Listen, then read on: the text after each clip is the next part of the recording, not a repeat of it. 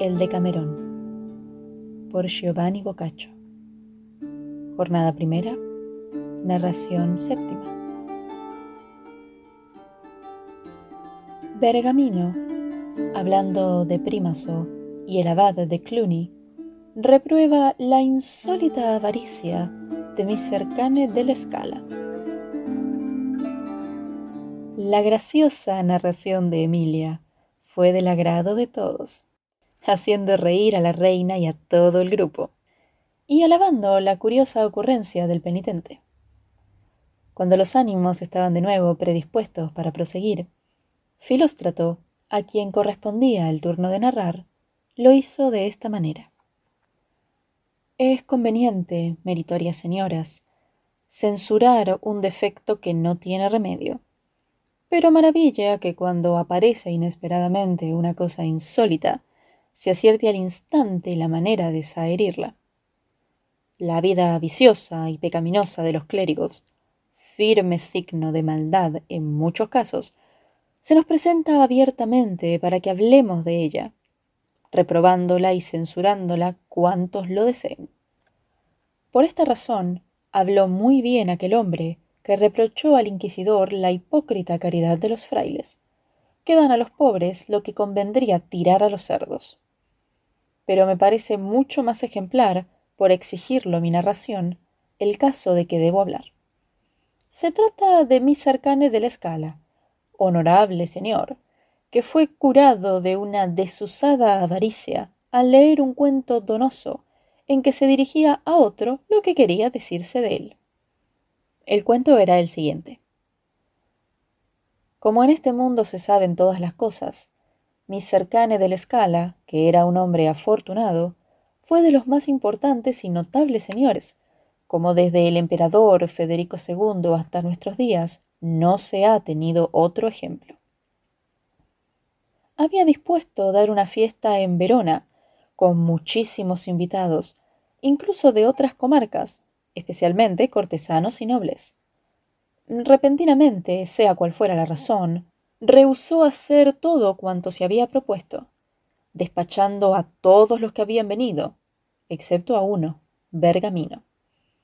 Este era un hombre de muy gracioso decir, aunque no era muy bien considerado, razón por la cual determinó tomarse por su mano la licencia que no le otorgaban. Al ver que no le mandaban nada, permaneció en la ciudad pensando que no le tratarían así, de no contarse con su utilidad futura. Según el parecer de Messer Cane, cualquier cosa que se otorgase a Bergamino era tan perdida como si se tirase al fuego. Pasados unos días, viendo Bergamino que no le decían nada, ni le proporcionaban trabajo alguno, y estando en grave aprieto económico en la posada con sus criados, siguió aguardando, aunque más irritado de día en día. Tenía en su poder tres ricos trajes que le habían dado otros señores, a fin de que se presentara a la fiesta decorosamente, y como debía pagar al posadero, lo hizo con el primero de los trajes. Luego, al quedarse más tiempo, dio otro, y a cuenta del tercero comenzó a comer, con la intención de permanecer tanto como le durase, para luego partir. Y aquí que mientras se sustentaba a cargo de la tercera vestidura, pidió ver un día a Messer Cane, y presentósele con aire entristecido. El noble que estaba comiendo, más como broma que por extraer deleite de alguna ocurrencia, le dijo: ¿Qué tienes, Bergamino? Te encuentro melancólico. Dime algo. Bergamino, sin pensar nada, quizá por lo mucho que había pensado, le contó una fábula. Sabed, señor, que Primasso fue hombre muy docto en gramática, y sobre todo gran versificador que improvisaba con facilidad. Su sabiduría le hizo tan preciado y famoso que, aunque no era conocido de vista, nadie desconocía el nombre de Primasso. Sucedióle que estando en París, en mala situación, cosa que le ocurría frecuentemente por culpa de los que no saben apreciar el mérito, oyó hablar del abad de Cluny, de quien se cree que es, después del Papa, el más rico prelado de la iglesia. Las cosas oídas eran maravillosas y grandes, como su gran generosidad, hasta el extremo de que nunca negaba en su corte la comida y la bebida a quien se presentaba y se lo pedía. Primasso, que deseaba conocer a los grandes señores, decidió ir a comprobar personalmente la magnificencia de aquel abad. Enteróse de la dirección exacta y la distancia que se encontraba de París, concretamente unas seis millas. Decidió llegar al mediodía, por lo cual se dispuso a partir al amanecer. Pidió que le mostrasen el camino, pero no pudo encontrar compañía alguna para el viaje, cosa que le hizo temer por su llegada, o tal vez dirigirse a un lugar donde faltara la comida. Para evitar tal posible accidente, decidió llevarse consigo tres panes, suponiendo que agua, aunque no le gustaba mucho, no dejaría de haber. Guardóse el alimento y emprendió el camino, resultándole todo satisfactoriamente, y llegando al sitio donde se encontraba el abad hacia el mediodía. Entró y estuvo mirando, deteniéndose a contemplar la gran multitud de mesas puestas y el mucho aparato de la cocina, juntamente con las cosas dispuestas para la comida. Al ver todo esto, se dijo para sus adentros: «Realmente es tan magnífico este hombre como se dice». Cuando ya llevaba un buen rato contemplándolo todo, el mayordomo del abad, siendo ya la hora de comer, mandó que se sirviera agua para las manos y dispuso a todos un sitio en la mesa. A Primasso le tocó, justamente, un sitio frente a la puerta por la que debía pasar el abad al entrar en el comedor. Era costumbre de aquella corte que nunca se sirviera en la mesa pan, vino, ni otras cosas de comer y de beber antes de que el abad se hubiera sentado.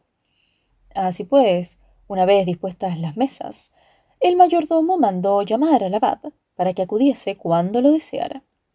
Cuando fue a entrar el abad, se encontró en primer lugar frente a Primasso, muy desastroso y a quien desconocía. Tan pronto como le vio, le asaltó un mal pensamiento y sin querer sentarse a la mesa pensó de esta manera: «Estos son los hombres a quien yo doy de comer de lo mío». Retiróse del comedor y preguntó quién era aquel pícaro que se atrevía a sentarse a su mesa. La respuesta fue que nadie lo conocía. Pero Primasso, que había andado mucho camino y se sentía con mucho apetito, al ver que no venía el abad, sacó de su bolsillo un trozo de pan y se dispuso a comerlo. El abad, después de que pasó un largo rato, mandó a uno de sus familiares que mirase si ya se había marchado Primasso. Le contestaron: «No, señor, y además está comiendo pan, lo que demuestra que lo traía consigo». «Pues que coma del suyo», respondió el abad, «que del nuestro no comerá hoy». El abad pensaba que Primasso se marchara por iniciativa propia, ya que no se atrevía a despedirlo. Pero sucedía lo contrario, ya que Primasso, una vez había terminado el pan y viendo que el abad aún no venía, empezó a comer el segundo. El abad enteróse por el mismo procedimiento por uno de sus parientes. Finalmente, al ver que no venía, y no quedándose a Primasso ya nada del segundo pan, empezó a comer el tercero, y enteróse también el abad. Esto le hizo meditar y decirse: «¿Qué novedad es esta que hoy me ha venido al ánimo? ¿Avaricia? ¿Mala intención? ¿Y por qué? Hace ya muchos años que vengo dando de comer de lo mío al que lo necesita, sin mirar quién es, pobre o rico, mercader o buhonero. Incluso me he visto burlado por numerosos pícaros, sin haberme entrado en el alma el pensamiento de hoy. Esta avaricia no debe de haberme entrado por personaje de poca categoría. Me parece un truhán, pero no debe ser sino lo contrario». Y pensando de esta manera, quiso conocer al forastero. Al enterarse de que era Primasso y que el motivo de su visita era conocer la magnificencia que concedía gran fama al abad como hombre de bien, se quedó tan sorprendido que para enmendar el mal se preocupó de agasajar a su huésped de mil maneras. Después de la abundante comida, le dio dinero y un caballo, dejándole libre de arbitrio para marcharse. Y Primasso, que estaba muy contento, dándole mil gracias, regresó a París a caballo, habiendo viajado antes a pie. Mister Cane, que era hombre listo, advirtió enseguida lo que quería indicarle Bergamino, y respondió sonriente. «Astutamente, Bergamino, has demostrado tu virtud y mi avaricia y lo que deseas de mí. Verdaderamente, hasta hoy no me había acometido nunca la avaricia, pero yo la arrojaré de mí con el mismo remedio que tú me has indicado». El noble dispuso que el posadero de Bergamino fuese pagado. Regaló a Bergamino una de sus propias vestiduras, y le dio al mismo tiempo dinero y un palafrén, dejando a su propia decisión el quedarse o el marcharse. Narración octava. Guillermo Borsiere, con prudentes palabras, censura la avaricia de Messer Ermino de' Grimaldi. Junto a Filóstrato se encontraba Laurita. Esta, después de loar la buena maña de Bergamino, pareciéndole que debía contar algo sin esperar indicación, empezó a hablar de esta guisa. En la siguiente narración, amadas compañeras, veréis cómo un prudente cortesano, de manera parecida a Bergamino y con tan buenos resultados, condenó la avaricia de un hombre riquísimo. A pesar de la semejanza con el cuento anterior, no menospreciaréis este, que al final concluye felizmente. Había en Génova, hace ya de esto mucho tiempo, un gentilhombre llamado Messer Ermino de' Grimaldi, a quien, según opinión de todos, se podía considerar por sus muchas riquezas y posesiones el ciudadano más rico de cuantos había entonces en Italia. Y así como en riqueza aventajaba a los demás ciudadanos, excedía también a todo el mundo en avaricia y miseria. No solo se portaba avaramente con los demás, sino también con las necesidades más elementales de su propia persona, en contra del uso general de los genoveses, que acostumbran a vestir bien, mientras él lo hacía miserablemente. Lo mismo ocurría con el comer y beber. Por todo ello, nadie le llamaba Grimaldi, sino, merecidamente, Erminio Avaricia. Sucedió que, al no gastar nada, sus riquezas se multiplicaban. Llegó a Génova un hombre de bien que se llamaba Guillermo Borsiere. Era diferente de los cortesanos de hoy, con sus costumbres vituperables y vergonzosas, que desean ser bien considerados como hidalgos y señores, cuando se asemejan más a los asnos. Esos cortesanos de antaño se ocupaban de procurar paz en las guerras y en las rencillas entre los gentiles hombres. Recreaban su ánimo tratando de matrimonios, parentescos o amistades, o con buenas y discretas palabras alentaban a los hastiados o solazaban las cortes. O bien, se entretenían también con agrias reprensiones como padres, reprobando los defectos de los perversos, y todo ello a cambio de muy leve recompensa.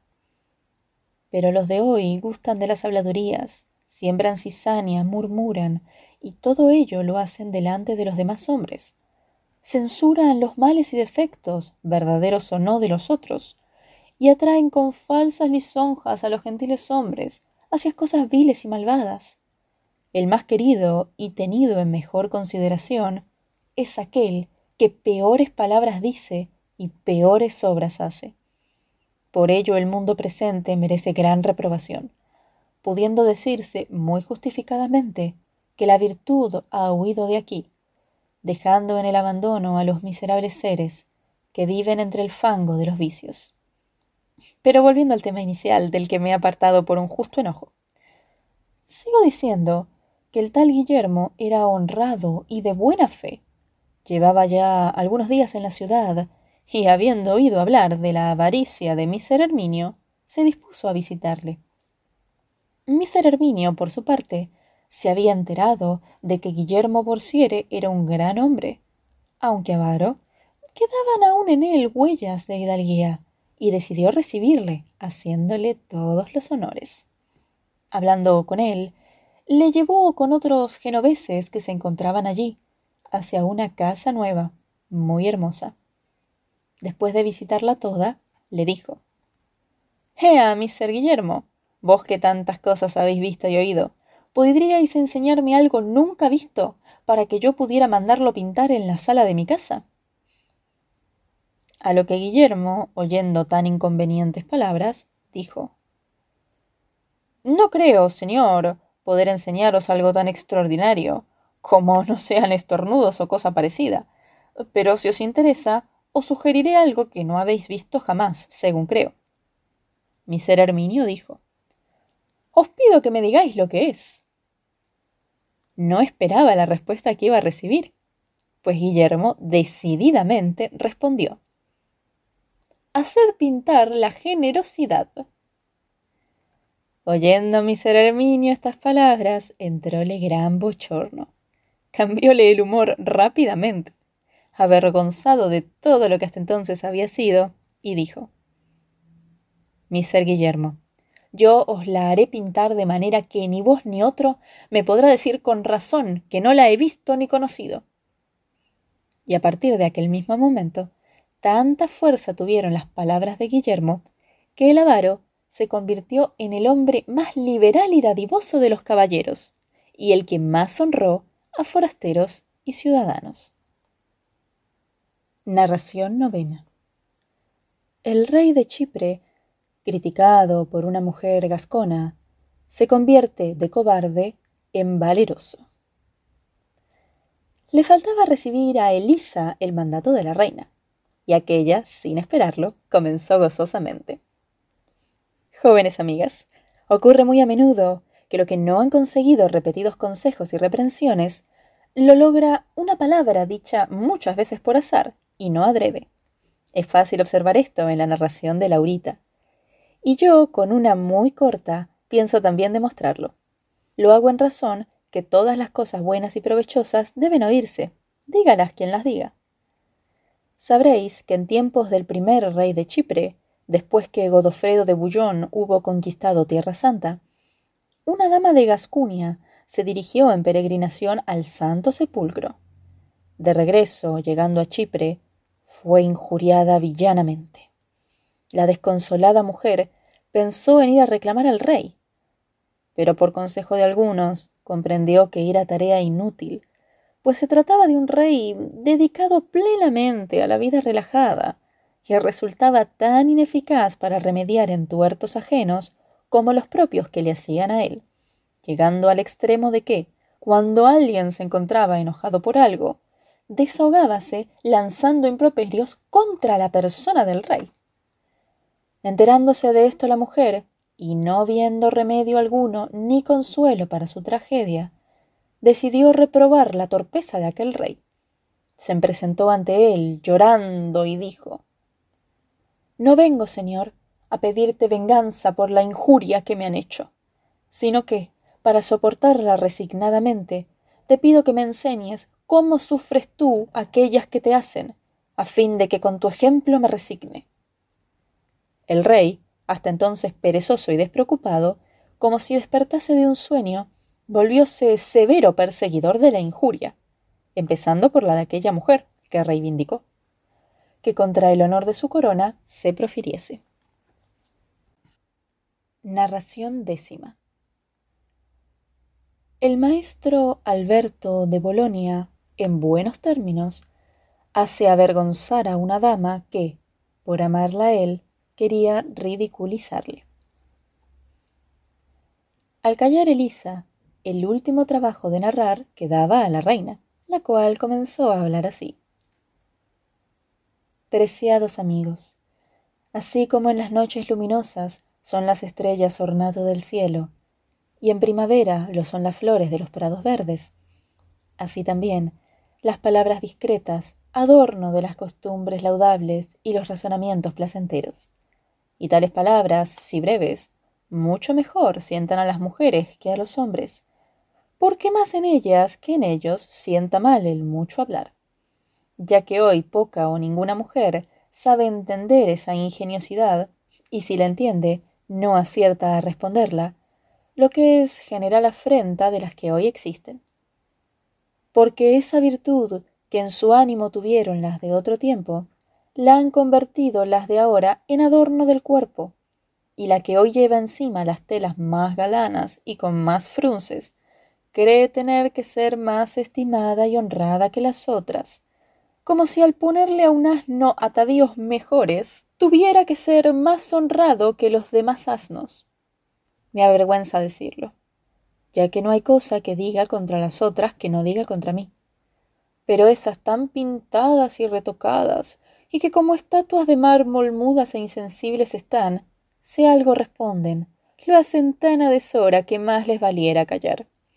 Creen que es de pureza de alma el no saber practicar entre ellas y los hombres de bien, y a su ineptitud le han puesto por nombre honestidad, como si solo fuera honrada la que habla únicamente con su criada, o con la lavandera o panadera, cosa imposible, porque de ser como ellas quieren dar a entender, ya les hubiera la naturaleza limitado el hablar. Cierto que, como en las demás cosas, en esta se debe mirar la ocasión, lugar y personas con que se habla, mejor ocurre a veces que creyendo un hombre o mujer hacer ruborizar a los demás con una donosa palabrilla, sin comparar sus fuerzas con las de su interlocutor, el rubor que en los otros han querido suscitar, sintiéndolo para sí.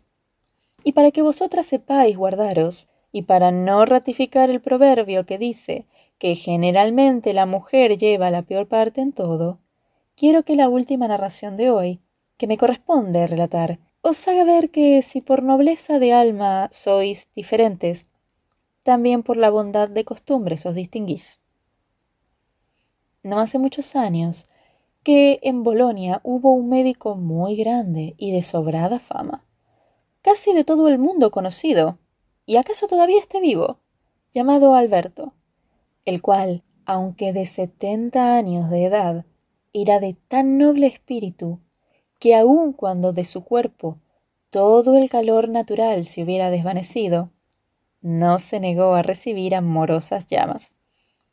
Y viendo en una fiesta a una bellísima viuda, a la que llamaban Margarita de Ghisolieri, agradándole mucho, como si fuera un jovenzuelo, en su maduro pecho se acogió el amor, al punto de que aquella noche no reposó hasta ver al otro día el gentil y delicado rostro de la bella. Y empezó a pasar a pie o a caballo, según mejor le venía, ante la casa de aquella mujer. Por lo cual ella y otras advirtieron la razón de esos paseos, y muchas veces comentaron que hombre tan entrado en años y sesos se enamorase, suponiendo que tal pasión sólo las necias almas de los jóvenes puede adentrarse y morar.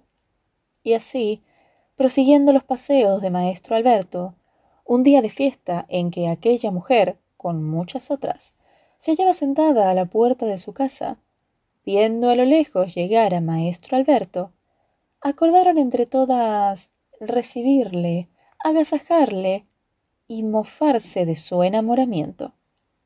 E hiciéronlo así. Levantáronse todas, le invitaron y le condujeron a un patio muy fresco, donde mandaron traer exquisitos vinos y confites, y al final le preguntaron con muy buenas y discretas palabras cómo se había enamorado de la hermosa mujer, sabiendo que ella era amada por muchos mancebos apuestos, gentiles y donosos. El maestro, notando cuán discretamente les zaherían, respondió risueño: «Que yo ame, señora, no debe pasmar a nadie, y menos que os ame a vos que lo merecéis. Y si bien a los hombres de edad les han sido quitadas las fuerzas que para los ejercicios amorosos se requieren, no por eso están privados de la voluntad de ello, ni del entendimiento de lo digno de ser amado, sino que tanto más lo saben cuanto más tienen experiencia que los mozos. La esperanza que a mí, un viejo, me mueve a amaros, aunque os vea amada por muchos jóvenes, es esta. Muchas veces he estado en lugares donde merendaban mujeres, y las he visto comer altramuces y puerros. Y si bien del puerro no es nada bueno, lo menos desagradable es la cabeza. Sin embargo, vosotras, generalmente llevadas por un equivocado apetito, soléis empuñar la cabeza y comer las hojas, que no solo no tienen ningún alimento, sino que saben mal. ¿Qué sé yo, señora, si al escoger amante no haréis cosa parecida? Y si tal hicierais, el escogido sería yo, y rechazados los otros. La gentil dama, un tanto sorprendida como las otras, dijo: «Maestro, bien y cortésmente habéis castigado nuestra presunción. Y os digo que vuestro amor me es tan precioso como debe serlo el de un hombre prudente y de valía, por lo cual, en lo que no toque a mi dignidad, disponed de mí como de cosa vuestra». El maestro, levantándose con sus compañeros, dio gracias a la mujer, y riendo con alegría, despidióse y partió. Y así ella, por no reparar de quién se burlaba, creyendo vencer, fue vencida. De lo cual, si discreta sois, bien os guardaréis. Ya el sol se inclinaba al ocaso, y el calor había disminuido, cuando los relatos de las jóvenes y de los mancebos llegaron a su fin, por lo que la reina, placenteramente, dijo: «Ahora, queridos compañeros, a mi reinado nada le queda que hacer en la jornada de hoy, salvo daros reina nueva, que según su juicio, de su vida y de la nuestra, con fines de honesto deleite disponga. Y aunque el día debe durar hasta la noche, como quien de tiempo anticipado no dispone, no puedo disponer del porvenir. Y para que se pueda preparar lo que la nueva reina ordene para mañana, pienso que a esta hora debe comenzarse la siguiente jornada. Y por ello, con reverencia a aquel por quien todas las cosas viven para nuestro consuelo, durante la próxima jornada, la discretísima joven Filomena guiará nuestro reino». Y levantándose, quitóse la guirnalda de la cabeza, y a Filomena, con reverencia, la ciñó. Y Pampinea primero, y después todas las demás mujeres y los jóvenes, saludaron a la reina, ofreciéndose risueñamente a ella. Filomena, no sin algún sonrojo al verse coronada, y recordando las palabras antes dichas por Pampinea, para no parecer tímida, recobró la osadía, y ante todos atestiguó los cargos conferidos por Pampinea, y dispuso lo que para la siguiente mañana y para la cena se debía hacer, permaneciendo todos, mientras tanto, allí donde estaban.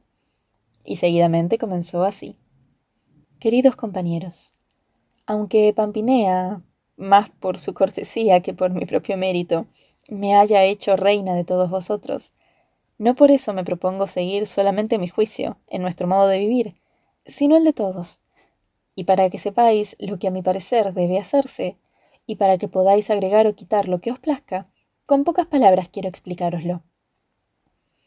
Si bien he reparado en cuanto hoy ha hecho Pampinea, me parece que todo ha sido grato y honrado, y por eso, mientras no resulte, por demasiada continuidad u otro motivo enojoso, me propongo que así prosiga. Habiendo, pues, comenzado a dar orden de lo que debemos hacer, levantaos y recreémonos, y ya que el sol está al ponerse, cenaremos al fresco, y tras algunas canciones y diversiones, bueno será ir a dormir. Mañana nos levantaremos con el fresco, e iremos a solazarnos a algún lugar al gusto de cada uno. Y como hoy, a la hora de vida, volveremos a comer, bailaremos, y al levantarnos del dormir, cual hoy, aquí volveremos con los relatos, ya que creo que hay en ello mucho de placer y provecho. Verdad es que lo que no pudo Pampinea hacer, por ser tardíamente nombrada reina, pienso yo comenzar a hacerlo, y es restringir dentro de ciertos modos lo que debemos narrar, manifestándolo de antemano, para que cada cual pueda pensar algún placentero relato sobre el tema propuesto, el cual, si así os place, será este. Ya que los hombres, desde el comienzo del mundo, por la fortuna a diversos lances han sido llevados, y lo seguirán siendo hasta el fin de los días, cada uno de nosotros hablará sobre aquel que de muy diversas aventuras, contra toda esperanza, logró llegar a buen fin». Hombres y mujeres alabaron ese acuerdo y prometieron respetarlo. Solamente Dioneo, cuando los demás callaron, declaró: «Señora, como todos los demás han dicho, yo también creo muy grata y loable la orden dada por vos. Pero una gracia especial os pido que me sea concedida, y mientras nuestra compañía dure, y es que no se me obligue a relatar sobre lo propuesto, si no quiero, pudiendo relatar lo que me plazca. Para que nadie crea que pido ese privilegio por no tener cosas que contar, desde ahora acepto ser el último que hable. La reina, que sabía de la jovialidad de Dioneo, comprendió que él decía así para que, si el grupo se cansaba de los demás relatos, pudiera él alegrarlo con algún cuento de risa, y con el asentimiento de los demás, concedióle amablemente lo que solicitaba. Levantándose con paso lento, se encaminaron todos hacia un arroyo de agua clarísima, el cual descendía desde una colina entre piedras y verdes hierbas, hacia un denso valle de árboles. Allí, andando por el agua con los brazos y pies desnudos, se divirtieron entre sí, y llegada la hora de la cena, volvieron al palacio, cenando con gusto. Después hicieron traer los instrumentos, y mandó a la reina a preparar una danza, que debía conducir Laurita, mientras Emilia cantaba una canción acompañada por Dioneo con el laúd. Oyendo la orden, Laurita inició la danza, mientras Emilia entonaba la siguiente canción. Estoy enamorada de mi belleza, al punto que otro amor jamás mis ansias despertar podrá. Contemplando mi hermosura en el espejo, contento los ojos y la mente. Ni suceso nuevo, ni pensamiento antiguo me pueden privar de esta alegría. ¿Qué otro objeto placentero podré jamás hallar que en mi corazón despierte nuevos anhelos? No huye este bien, ni aleja mi deseo de contemplarlo para mi consuelo. Viene a mí cuando lo busco, tan sutil de encontrar que las palabras no lo pueden explicar. Se puede suponer que haya algún mortal que en pasión no arda ante esta gentil hermosura. Y yo, que me voy encendiendo más y más, cuanto más fija en ella tengo la mirada. Me entrego a ella, me rindo totalmente, disfrutando de cuanto me ha prometido, y del placer y de la alegría, de que jamás existirá belleza parecida. Concluida la balada, que todos alegremente corearon, si bien a varios les dio bastante que pensar la letra, hubo alguna que otra canción. Pero como una parte de la noche había transcurrido, dispuso la reina que se diera fin a la primera jornada. Ordenando encender las antorchas, mandó que cada cual fuera a reposar hasta la siguiente mañana, y cada uno, volviendo a su alcoba, así lo hizo.